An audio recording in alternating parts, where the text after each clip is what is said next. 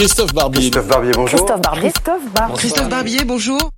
Bonjour Christophe. Bonjour Eric. Le Parlement britannique a rejeté l'accord de Theresa May avec euh, Bruxelles sur le Brexit. Alors maintenant quoi? Plan B, retour aux urnes, euh, durcissement de la position anglaise?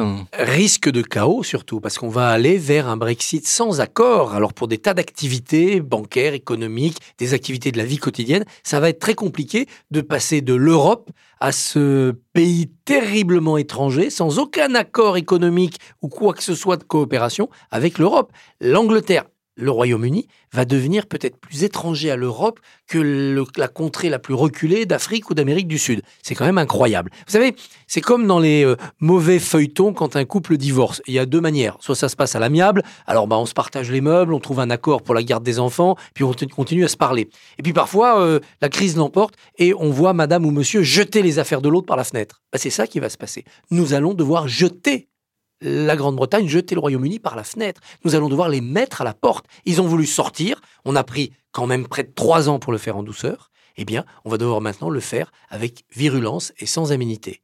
Et j'espère que ça les fera changer, non pas d'avis, faut qu'ils sortent, mais de méthode. Dans un divorce, il y a parfois un perdant, un gagnant, de temps en temps deux gagnants, de temps en temps deux perdants. Qu'est-ce qui est probable Sans accord, il y aura deux perdants. Un gros perdant, le Royaume-Uni, c'est sûr. Ils vont vers euh, une difficulté majeure et une crise de défiance du monde entier envers eux.